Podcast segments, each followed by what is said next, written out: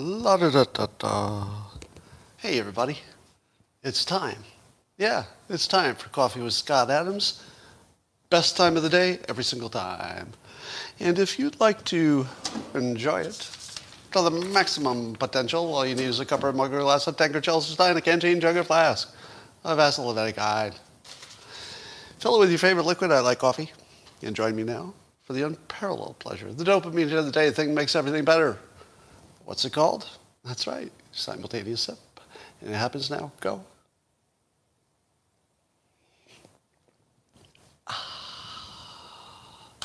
Well, you're probably hearing a little bit of a hum from my air conditioning that'll turn off in a moment. If you get bad sound on one of these platforms, switch to the other. So at the moment um, on YouTube, you can find me by searching for Real Coffee with Scott Adams, or you can find me on Locals, and you have subscribers, uh, of course. But at the moment, both platforms are open, so you can see them both. If one of them is not working, just go to my Twitter feed. You'll see the link to the other uh, that I sent today. All right. Here's the first item today. As you know, Larry Elder is uh, running for governor in the recall election with Gavin Newsom. He's the leading person who's not Gavin Newsom, and it looks like he's got a real shot. Um, he's definitely in striking distance. And uh, full disclosure, um, Larry Elder did reach out to me and you know asked me to communicate with his uh, team, which, which uh, I plan to do. But I thought I'd test this out, his slogan. His current slogan, if he hasn't changed it in the last few days, is I'm in it to win it. I'm in it to win it. Now, I thought that was a little bit too much about him and not enough about the state. So I, I did a little Twitter poll, very unscientific, and I said, which do you like better as a slogan for Larry Elder? I'm in it to win it, or make California livable again. Now, I chose the livable part because that captures all of the problems from the, the fact that I can't go outside today because there's uh, too much smoke in the air from forest fires, to the fact that I can't go to a restaurant without my mask on, to the fact, you know, just, you know, crime, you name it. Um, I, don't have electricity, water, reliably anyway. So we got all kinds of live, livability problems, high taxes, et cetera. So I thought that captured a lot. So when I did in my, uh, in my Twitter feed, I did that little poll, and 90% said they like make California livable again, and nine, a little over 9% said his original slogan was better. Now, does that mean he should switch immediately to make California livable again? No because it's not a good slogan. it, it won, you know, 10 to 1 against his existing slogan, but don't use that one. It's a bad slogan because it's too Trumpy. And it creates a problem that you don't need to create. Because he's already going to be painted with whatever hatred the, the Democrats have for Trump. So you want to put some distance there. And I would modify it instead of saying it make California livable again, which sounds too much like make Make America Great Again. How about just shorten it to Let's Make California Livable? Let's make California livable. So now it doesn't sound like, you know, Trump, but it also puts the livable in there, and it also says let's, meaning, you know, working together. So it gets rid of the, you know, I'm in it to win it, which is a little too much about Larry, and turns it into something about making it more livable, but we're all working together. So, is it sexy? Not really. Not really. So this is the way you would work through this process. You would take some reasonable guesses based on what you know about persuasion and about people, and then you'd have to test it. So if you think I can come up with a winning slogan just by brainstorming, you're wrong. I mean, I could, but it'd just be luck. Uh, more likely, you just come up with a bunch of ideas and test them until you get one that works. So that, that's how the process works. The funniest uh, response to Obama having his birthday party, and then I guess he pared it down from a larger crowd to a still large but smaller crowd, and he had to go through the embarrassing process of uninviting people who'd been invited. Imagine that. Can you imagine having a party and inviting all these famous people, and then you have to uninvite the famous people? Ouch. That's pretty rugged. I can't think of anything that would be more socially awkward than uninviting all these people who already made plans, travel plans, moved their schedule. And these are important people, right? So I guess people like David Axelrod got uninvited. now, I'm not sure people like that matter because they probably saw Obama plenty. But I think uh, um, Stephen uh, Colbert got uninvited. One of the people who got uninvited was Larry David. And apparently Larry David was worried that they were going to ask him to do some comedy there, and he, he couldn't come up with any good jokes for the situation. And so when they, they called him and told him that he was uninvited, he, screamed, uh, thank you, thank you. then I hung up the phone, poured myself a drink, and finished my crossword puzzle. Now, you think to yourself, isn't that a terrible day when you get uninvited to Obama's birthday party? like you'd be all excited. I felt exactly like Larry David did in this. And I remember hearing the story, this is a true story, uh, about uh, Charles Schulz being invited to the White House, I think during, I don't know, Reagan administration or something. And uh, Charles Schulz got invited to some state dinner at the White House, and he turned it down. And uh, I asked him why he turned, turned down an invitation to the White House. Like, who turns down an invitation to the White House? Seriously. Who turns that down? Charles Schulz does. You know why he turned it down? He said, I already did that. He'd been there once. Didn't, didn't see another reason to do it again. So when Larry David turns down Obama's birthday party and feels like he just avoided a, uh, a bunch of work, I thought to myself, I think that's exactly how I would have felt if I had been invited and then uninvited, I would just feel relieved. I'd be like, oh, thank God I don't have to make conversation with Beyonce. I'm just using her as an example. I think making conversation with Beyonce would be fun. Um, let's talk about Afghanistan. Even Jake Tapper is uh, giving the Biden administration a serious spanking on CNN, asking them pointedly how they got it so wrong. Now, of course, Trump is not out of the woods here because he started the process, and you know maybe maybe the government was bound by it, but maybe not. I mean, we're not really bound by it, are we? Uh, any any agreements? So there's plenty of blame to go around, but Biden gets the most of it because it happens on his watch. And he, I suppose, he could have pivoted and could have changed something and didn't. But he also made the big mistake of predicting it would go fine. who was it who advised Biden? All right, if they ask you how things are going to go in Afghanistan once, once we pull out our troops, tell them it'll be fine. who, who gave him that advice? Or did he come up with that on his own? Like, what did that look like? Did people laugh when they said it? tell them it'll be fine. no, seriously. Just, just tell them. Tell them it'll be fine. The Taliban, flexible if there's anything you can say about the Taliban, is those guys are flexible and they know when they've gone too far. Oh, we've gone too far now. We'll, we'll back up a little bit. So that's how the Taliban works. Well, do you believe that Biden ever believed that things would go fine and that we'd train the Afghan government to defend itself? Do you think he thought that? Do you think anybody thought that? Do you think Trump thought that when he started the process? I don't think so. I think every single person knew that the Taliban would take over fairly quickly. I mean, we're surprised at how quickly it happened, but you knew it was going to happen, right? Did anybody not know it was going to happen? And of course, that's because the Afghan government is thoroughly corrupt and can't be can't be fixed. Um, so, uh, did Biden just lie to us when Biden told us things would be fine? Was that what I would call a convenient lie because the thing that was going to happen is we were going to withdraw and a lot of our allies who fought with us and should not die are going to be killed. We know that's going to happen. Was it a good lie, meaning it was more benefit than, than cost? Was it a good lie to tell the public, oh, yeah, they'll be fine? until the process is too far along to stop it because it's going to happen, right? You can't really manage the unmanageable. It, it was going to happen anyway.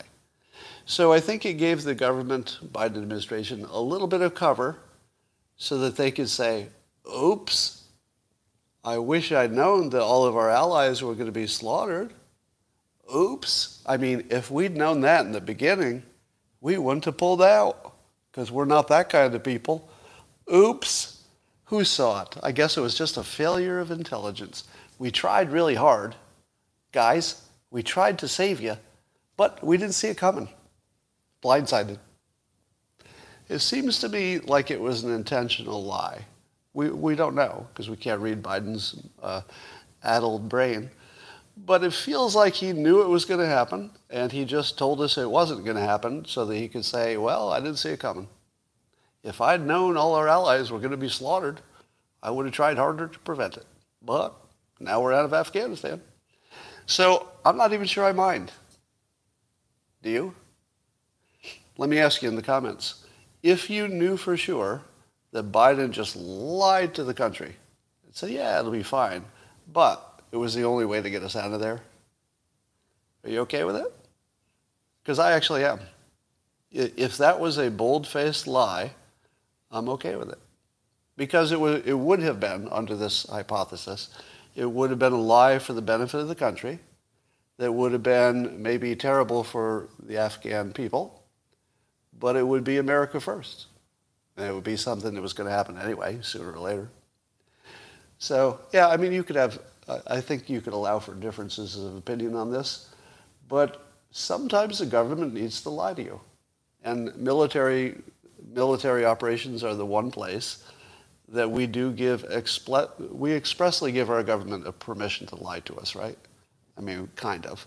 We kind of say, if it's in our interest, and we find out later that you lied to us, but as long as it was in our interest, we're going to be okay with that, right? Really, in the real world, we are. Um, and I'm wondering what the, uh, now we're hearing that the Afghan government is negotiating with the Taliban. And I'm wondering what that looks like in the context of the Taliban being on the verge of taking over everything no matter what. How does that negotiation go? Well, I'd like to give you my impression of negotiating with the Taliban. That's why you come here. It's for the impressions. and the impressions go like this. Scene. Um, uh, Mr. Taliban, uh, thank you for coming here uh, to negotiate with the Afghan government. And uh, your first offer is very generous. You've offered to behead all of our children and use their heads as soccer balls uh, for your fighters. And I'd like to push back on that a little bit and say that uh, perhaps you could spare two of my children, two of my five, uh, use three of their heads for soccer balls, and two of them just, just leave them alone. Taliban says, uh, I, I, understand your offer. Uh, I can see why you'd make that offer. But here's my next offer. Uh, we're going to use all five of your children's heads for soccer balls, and we're going to rape your wife in front of you. And the Afghan government guy says, okay, okay, I think we're making some progress. Um, how about you, you behead all five of my children, but you don't hurt my wife? And the Taliban says, okay, okay, good offer. Here's what we'll do. We'll use your children's heads for soccer balls. We'll rape your wife in front of you and kill her, and then we'll kill you so it doesn't bother you. And the Afghan guy says, well, that would solve my problem. It is the best offer I'm going to get.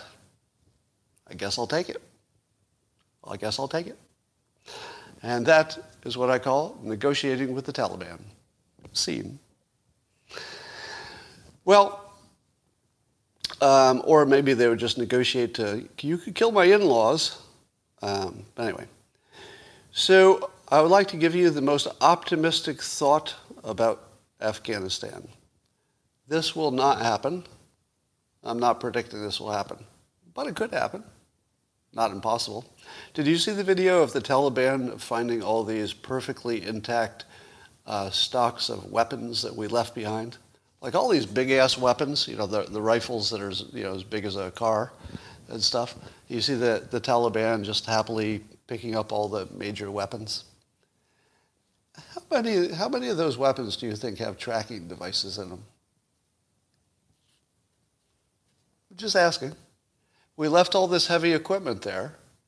You don't think we have any tracking devices in them? Nobody thought of that? now, I don't know. um, yeah, I mean, I'm seeing in the comments, I thought of that. I mean, half of you in the comments thought of that. Now, I don't know how hard it would be to locate the tracking devices in, in each of them, but I don't feel that the Taliban are too sophisticated.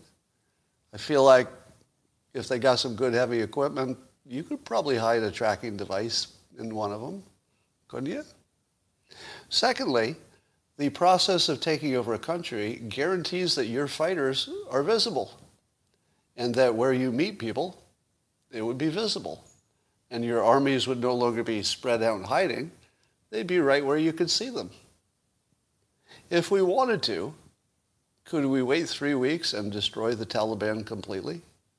Just because they'd be visible, either through the tracking devices that may or may not exist, or the fact that once they're the legitimate government, they're out in the open. They would probably have military exercises. They would all just be in one place. You could just bomb them all together. I don't know. I don't think it's worth uh, saving uh, anything in Afghanistan. I don't think the government showed that it was worthy of saving. Um, and I don't think we have any interest there.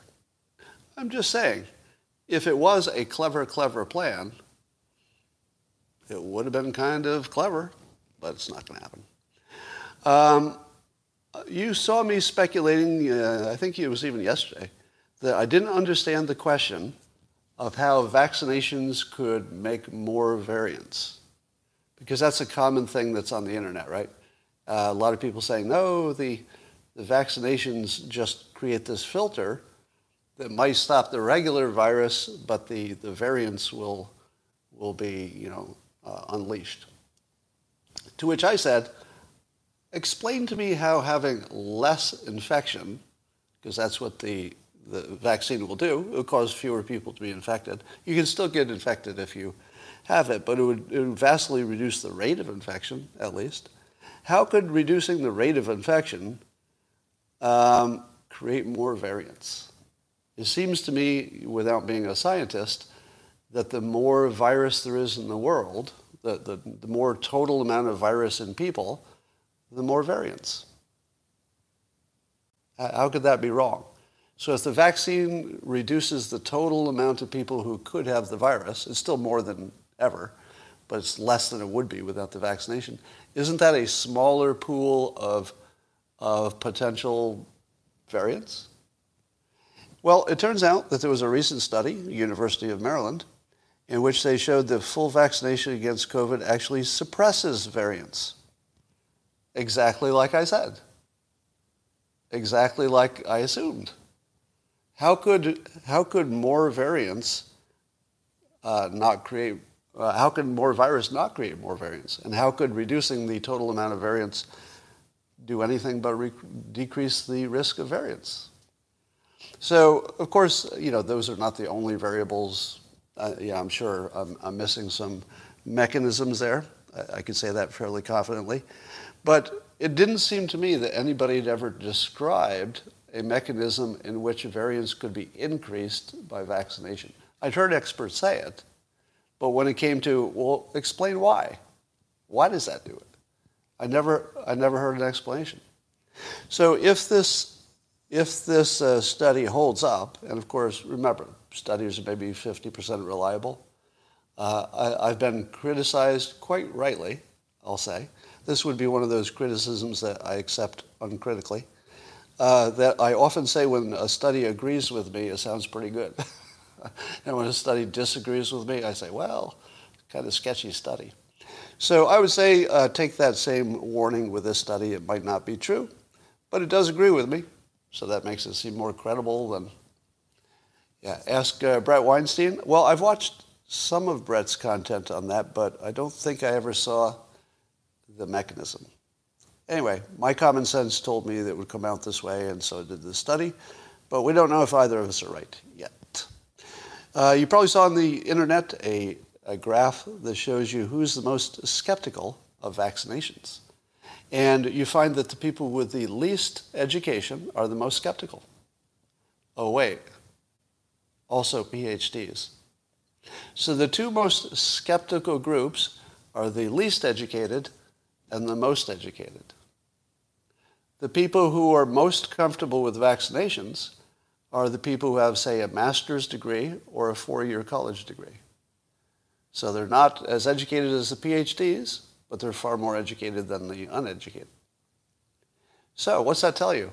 Well, it's been, it's been uh, passed around the internet as evidence that the PhDs, the most informed people, are most skeptical, and therefore so should you be, because the smart people are skeptical. Do you buy that? Who's on board with that thinking? If the PhDs are the most skeptical, shouldn't you be? Right? Well, let me tell you some real world information about PhDs. Number one, what is your PhD in? If your PhD is economics, like Andreas Backhaus, you know, I mention him all the time from Twitter. If that's your, if that's your PhD, then yes, yes, you should definitely listen to that person and give them a little bit more weight than somebody who doesn't have a degree in economics. Because economics teaches you decision making. It teaches you how to weigh the costs and benefits of things. Now, suppose you had a PhD in literature. What good is that? can, can you make better, better uh, medical decisions because you've got a PhD in literature? In the, uh, in the real world, how many have had this example? Watch, watch the comments now. How many of you have worked in a big corporation and worked with people who have PhDs? Uh, were, they, were they the smart ones? Did you notice that all the people with the PhDs made all the good decisions? And the people who didn't have them couldn't make good decisions? Nope. nope. people who have a master's degree, the people who are the least skeptical, would be people like me. So I have a, also a master's degree in business. So if you have an MBA, what do you learn? Decision making. You literally got a degree in how to make good decisions risk analysis. I've got two. One degree in economics, teaches you how to make decisions. One degree in, you know, an, an MBA, teaches you how to make decisions. So if you put me in the same room with a PhD in literature, who would you trust? It's not even close. it's not even close. You would trust me every time if you're smart, which is not to say I'm right. Right? Being right is slightly different than being credible well, not slightly different, completely different than being credible. But PhDs are not credible unless they have the right PhD. And if you just average PhDs together, you, you get some weird soup of people who are highly trained to make decisions. So now let's compare me with my two degrees in decision making. Can I analyze things as well as, let's say, uh, Andreas Backhaus with a PhD in economics? Nope. Nope. I'm nowhere near as good as he is at doing the same thing I'm trained at. The very thing I'm trained at, he, he does better than me because he has a higher degree and proves it all the time. So, yeah, don't, don't believe that the PhDs are where you need to get your, your decision making from. All right, how about this? So, vaccine passports being rolled out in New York City, probably other places, and um, I'm in favor of that. Surprise? I'm just saying this to get you all riled up. So there's a twist at the end. But uh, I'm in favor of New York City having uh, vaccine passports. So you can't do indoor stuff mostly, I guess, unless you got one of those passports. Why am I in favor of it? Because I don't live there. I don't live in New York City. And I do think that we should be testing different processes in different places. So if New York City wants to test this, I think they should. Because wouldn't you like to know if it works?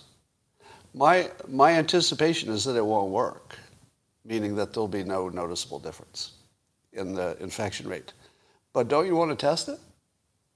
Because even if you're completely against vaccination um, passports, and I, I oppose them, I'm one of the people who opposed them, but even if you're completely against them, don't you want to know if they work? Because we might have to make the decision even if you don't like it. You could imagine, you could easily imagine that we'll be forced into making a decision we don't want to make at all. Which, yeah, let's say there's another variant and it's just, it's just, you know, death. Maybe. I'd like to know if it worked, and it's not my city, so I'm glad somebody's trying it. At least we'll, we'll find out. But I would add this to that. And again, let me say clearly, I oppose vaccine passports in the United States. Although if somebody wants to visit from another country, maybe they need to be vaccinated uh, and with the right kind of vaccination. But here's what I would add to this. I think if your doctor writes you a note that says you're the kind of person who has low BMI, so you're not obese, you're, the, you're not too old, let's say under 40 or 50, whatever your doctor decides, and you don't have other major comorbidities, why can't your doctor write you a, a letter that says uh, that you're as good as, as good as vaccinated? Because in both cases you can get it. I guess being vaccinated, a little less chance of getting it. But um, I would think that that should count. If you can get a doctor to say, for whatever reason, that your risk is low, the whole point of a passport is to have only low risk people in, in the room, right? So why not add that? Now I know you're going to add um, add to that people who have um, already got infected and can prove it, and I would add those as well. I mean, your doctor could also test you, find out you have antibodies, write you a letter. So, yeah, uh, if you're going to do vaccine passports, you need to include all the low risk people, because otherwise it's just crazy. All right. How about hospital capacity? Let's put this under fake news of the day. Fake news, fake news. Hospital capacity. This is fake news. Why? Which part is fake news? Is it fake news that the hospitals are being crushed? Or is it fake news that they're not? Because you're seeing both, right? You're seeing reports that some hospitals are crushed and some are not. Well, it turns out that there's a hospital capacity checker. Uh, it's very good, actually. It's a, I think it's the CDC site. And it shows you every hospital in the United States and color codes them by how, how uh, impacted they are. So I checked my local area, and sure enough, there are hospitals that are um, at capacity. Yikes. The, there are hospitals in my area, which I don't think is a hotspot at all, but the hospitals are at capacity. But fake news, fake news, only some of them are. Others are low. They're not even high capacity. They're, you know, they're not even like toward the top. They're like right in the middle. Why is that? Why, why is one hospital at capacity and the one right next to it is not? And how do you judge that? Because don't you send people to other hospitals for, you know, for sharing capacity? Somebody says because it's smaller. Oh, that's actually not a bad theory. Location, well, I'm saying that the locations are near each other. You know, they're almost walking distance, and one is, one is at capacity and the other's not. Literally walking distance. Yes. So I think some of the answer has to do with specialty. Some of it has to do with, I would guess, some hospitals are specialty for COVID, have more capacity. If you knew one hospital was great at handling COVID, wouldn't you send everybody there until it reached capacity? I mean, if, if the best hospitals are at capacity, kind of means you're doing everything right, doesn't it? But I don't know if that's the case. Maybe it's not the best ones that are at capacity. So here's what's true and what's false. Some hospitals are at capacity in the very same areas as hospitals are nowhere near capacity. Can somebody give me a little explanation of why that is? wouldn't you expect all of the hospitals to be sort of moving in unison? Because as one fills up, the capacity moves over to the others. And yeah, maybe there'd be a little lag, but wouldn't they be moving together largely? But they're not. Some are largely full and some are not. Now, if, if I had seen the results like my entire area was very similar, then I'd say, oh, we're in trouble. But if it's only some hospitals, and I don't know how many, 20% maybe, it look like, I don't know what that means. So I would say that the news we're getting about hospital capacity is either incorrect or lacks some kind of context, so we can't really figure out if it's a problem or not. You know, the usual problem, bad data. Um,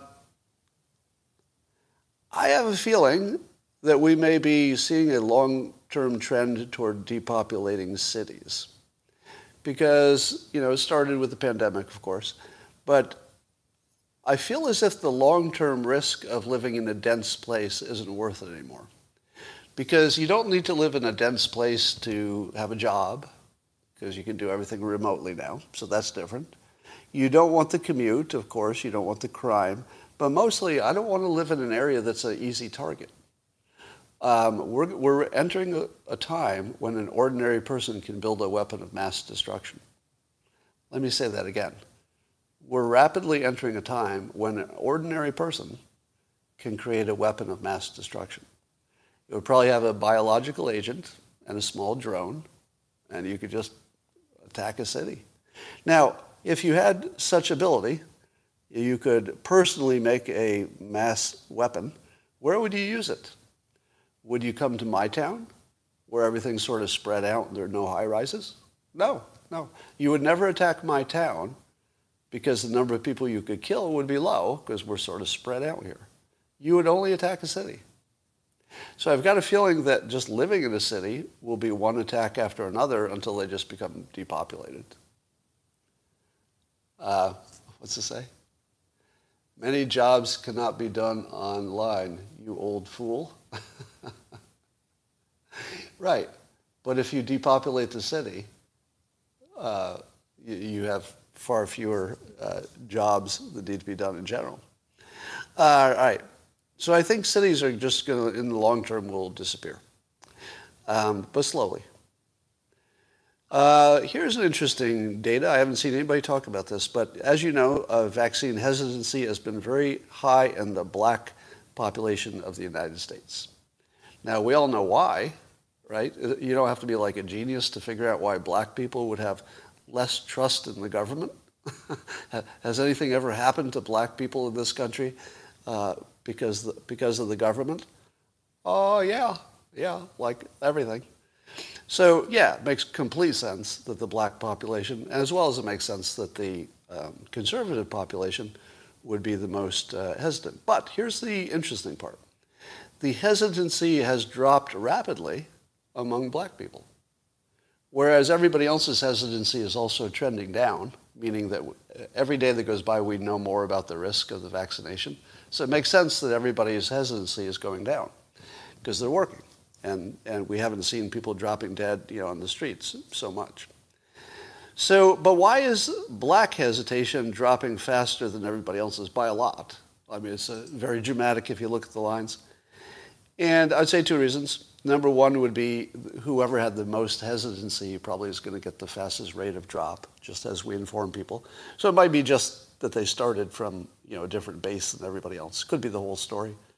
But um, I would add one little bit about it, which is I think the black population in this country, like many others, are a, I'll call it a microculture, meaning that mostly you talk to yourself uh, which would be true for lots of microcultures within the United States. You know, if you're Hispanic or you're, let's say you're in the immigrant um, culture, you, uh, you probably talk to other immigrants a lot.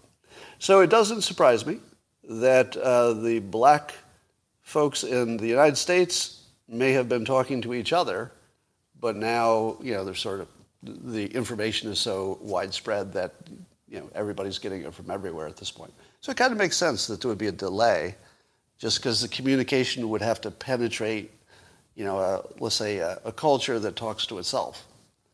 And then once it did, then it makes a difference. That's probably what's happening. So there was an interesting uh, meme that went around. Um, it looks like we didn't lose our signal here after 28 minutes. So I, I think the uh, locals platform must have fixed that bug. It wasn't a bug, actually. It was a, a testing, a testing limit because we're still in beta. It looks like they took that limit off. Anyway, um, there was a meme that went around that got a lot of play, and I want to talk about how persuasive it was. So here's, here's what it was. It was a little black and white meme, and there's a photo of Rod Serling from the old Twilight Zone series. And so it was a good image, so that was the first thing good. And here's the text. It said, Imagine a vaccine so safe you have to be threatened to take it. And then there's a picture of Rod Serling. And then at the bottom it says, For a disease so deadly, you have to be tested to know you have it. All right, so I'll read it again as one. Imagine a vaccine so safe you have to be threatened to take it. For a disease so deadly, you have to be tested to know you have it. It's pretty good persuasion. Now, it's good persuasion that won't change anybody's mind because people are locked in on their opinions on, on the vaccinations and stuff. For the most part. I mean, it's a very slow change. But let me tell you what uh, works about it. Number one, it's visual. So the picture of Rod Serling with the little swirly lines like something weird is going on uh, draws you in. If you've ever seen the difference between a tweet that has a, uh, an image versus a tweet that's just text, the viral tweets are mostly the ones with images. So just adding an image to a tweet, so here's your, your first uh, recommendation. If you're trying to build uh, users on or followers on Twitter, add images. Images get you retweets. So I signed up for a uh, stock service, stock photos, iStock, I guess I'm using.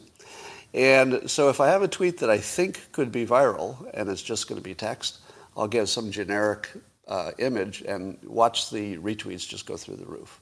You can test it yourself. It's very, it's a very obvious effect. Add an image and your retweets just jump. So if you're trying to build um, Twitter followers without images, you're really just marching through quicksand there.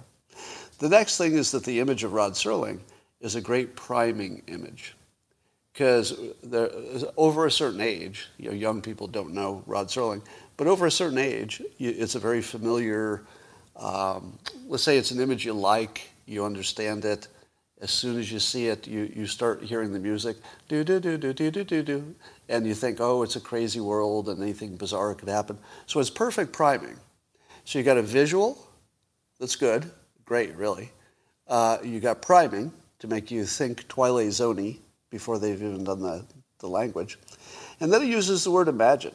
He says, imagine a vaccine so safe. I think that word imagine is strong persuasion. Now, I'm speculating here. This is not based on some scientific thing I've seen. But it makes sense based on everything I know as a trained hypnotist, I tell you too often, um, that if you put somebody's mind into imagination mode, you can persuade them better than if you have them in critical thinking mode. And you can tell if somebody's in imagination mode versus critical thinking. You, you, can, you can identify it. And if somebody's in imagination mode, then they let the rules go for a while. Okay, I'll imagine it. I'll just use my imagination. When you're imagining, everything's, everything's possible, including changing your mind. If you're in data mode, you're probably locked in and you're going to reject any data that doesn't agree with you anyway. So I think just telling somebody to imagine Probably. I don't have science for this, but my guess is that it primes you to be more persuaded. So I like that part. Um, the next part is oversimplification, especially if that oversimplification makes it sound clever. Have you ever heard that people who are funny, have a good sense of humor, are considered smarter? It's true. If you can make somebody laugh, they think you're smarter. You just seem smart. Now, it doesn't mean that you're smart, but you do seem smarter. You know, apparently the studies show that. So if you could do a clever oversimplification, which is what this meme did, you sound clever, and you sound funny, and you sound smarter. Now, if you sound smart, people are more likely to accept what you said. And if you sound funny, people are more likely to accept what you said because we like it. So the same reason you like rhymes. Apparently, there's science that says if you make something rhyme, uh, as in if the glove doesn't fit, you must acquit, people will think it's more persuasive just because it rhymes. That's, that's been tested. I mean, it's weird, but it's been tested. Um, so if you, so I'll read it again and watch how clever the simplification is. Imagine a vaccine so safe you have to be threatened to take it for a disease so deadly You have to be tested to know you have it. Now, the form of it is not a rhyme, but it's rhyme-like because it uses the same form for the first sentence as the second. You know, to imagine something that's so weird. Imagine something so weird. So I think it sort of hits what a rhyme does to your brain without being a rhyme. Uh, and it's clever. Now, here's the part that is completely illegitimate. Uh, imagine a vaccine so safe you have to be threatened to take it. Well, people aren't really being threatened. They are certainly having their, their rights reduced. I'm not sure threatened is the right word, but it's a, it's a good oversimplification. And for a disease so deadly you have to be tested to know you have it, well, that's an oversimplification. If you get into the hospital with low, low oxygen and no other obvious problem, you know, you probably don't need to test. you probably start treating them before you test, I'm guessing. If you came in with all of the symptoms of COVID, wouldn't they, and you're like near death's door, wouldn't they slap the Regeneron, Regeneron into your IV before they even had the test to know if you really had COVID? I think they would. I mean, I don't know. But so anyway, these are oversimplifications to the point of being false, but they're still still persuasive. All right, here's something that we need for our government. We need somebody to negotiate with our own government. Now you say to yourself, you know, you don't need that. That's what Congress is for. Congress negotiates with itself and with the president for the benefit of the people. No, they don't. No, they don't. Congress negotiates for itself. They're trying to keep their jobs, trying to get elected. Their, their incentives are not yours. You're not even on the same game. They're trying to keep their jobs. You're trying to stay alive. It's different. So what, what would happen if you had somebody who could negotiate with your own government, literally a negotiator? Now, I don't know how you could actually do that, but here, here's the point. We have this situation coming up where our election systems we know are not transparent and they're not auditable. Now, they're not transparent in the sense that you don't know what's happening in the electronics. You don't know what the software is really doing. You don't know what the servers are doing, any of the, any of the counting stuff, because we can't get access to the code. Um, and apparently you can't audit everything because there are lots of records that are lost. And, you know, people don't label things. And there's about 20 different reasons that you can't actually audit these things, and especially the, the digital portion is hard to audit. So here's what I would do. If I were uh, a negotiator for the public, I, I would say uh, we're not going to vote until you make the elections transparent and auditable. I would literally say, here's the deal, we're just not going to vote. Negotiating on behalf of the public, I'm going to say, uh, we're done. You fix the election, and then we'll vote. So that's what I would negotiate. No vote until you fix the election. Um, there's a quote I saw that's attributed to Mark Twain, but apparently he never said this. Uh, but I like it anyway. If voting made any difference, they wouldn't let us do it. that's another one of those oversimplifications. Like, it's not true, but it's so simplified that it sounds clever. Uh, so whoever said that is pretty clever. All right, here's another thing I would negotiate with the government. So your government is asking you to get vaccinated and wear masks in the United States. Um, but at the same time, they refuse to give us the relevant data to support that decision. The relevant data to support the government telling you to get vaccinations and wear masks would be the number of deaths and hospitalizations in every state from COVID, filtered by age and, and BMI, weight, obesity. So if you don't give us that information every day, we're not going to get vaccinated and we're not going to wear masks, even though we know we should, right? Because lots of times negotiating is a process of telling, telling somebody that you'll hurt yourself rather than make that deal. So, so you've got to be willing to hurt yourself to negotiate well, actually. So I would say if I were negotiating with the government, it's like, yeah, great. I know you want us to get vaccination and wear masks. How about no? How about no until you give us the minimum, which is every day, national news, tell us the hospitalizations and the deaths from COVID by state, filtered by age and BMI. then I'll then we'll be on board. All right. So we need a negotiator. I saw a user named Abacus on Twitter saying this, uh, replying to something I tweeted. He says, "Now we're getting medical advice from cartoonists. Uh, are you smarter than a fifth grader?" Well, what do you think about that? Getting medical advice from a cartoonist. Is that a, f- a fair statement? Yes, yes, it's very fair. Uh, it's definitely fair to question the medical qualifications of a cartoonist. You should. If you're not, if you're not questioning my medical qualifications, why aren't you? you should be, right? If you're taking medical advice from cartoonists, better have a good reason. But, so I agree with that part for sure. But it's also a fact that if you took my advice instead of the experts, you would have done better. That's just a fact. You can check my track record. You can see what I recommended. You can see what the experts recommended. You just compare it. Um, and uh, it probably isn't an accident because getting back to the earlier point, number one, I pick my spots. So, do you, have you seen me give an opinion on everything that there is medical about the COVID stuff? No, no, because I'm not an expert and I wouldn't have anything to add. But there are these specific things, such as, uh, yeah, well, you know, you've heard, you've heard all the examples. There are specific things that you can just tell are lies. For example, when the government first told us that masks don't work and you shouldn't use them, and by the way, I'm not going to argue whether they do or don't, because that won't matter to this next point. I knew the government was lying, and so I called it out. Now, it could turn out it's possible that uh, they were right the first time and masks are useless. Could be. You know, I'm, I'm open to that. Uh, but I knew that they didn't believe it. I knew that. And so I called it out publicly, and I was right. They didn't believe it. They changed, they changed as soon as they admitted that they were lying to conserve supply. So my qualifications, and the only thing I would put forward as expertise, is that I can identify bullshit better than other people. So if you're looking to somebody to identify bullshit, I wouldn't go to a doctor. They're not trained to do that. I would go to me.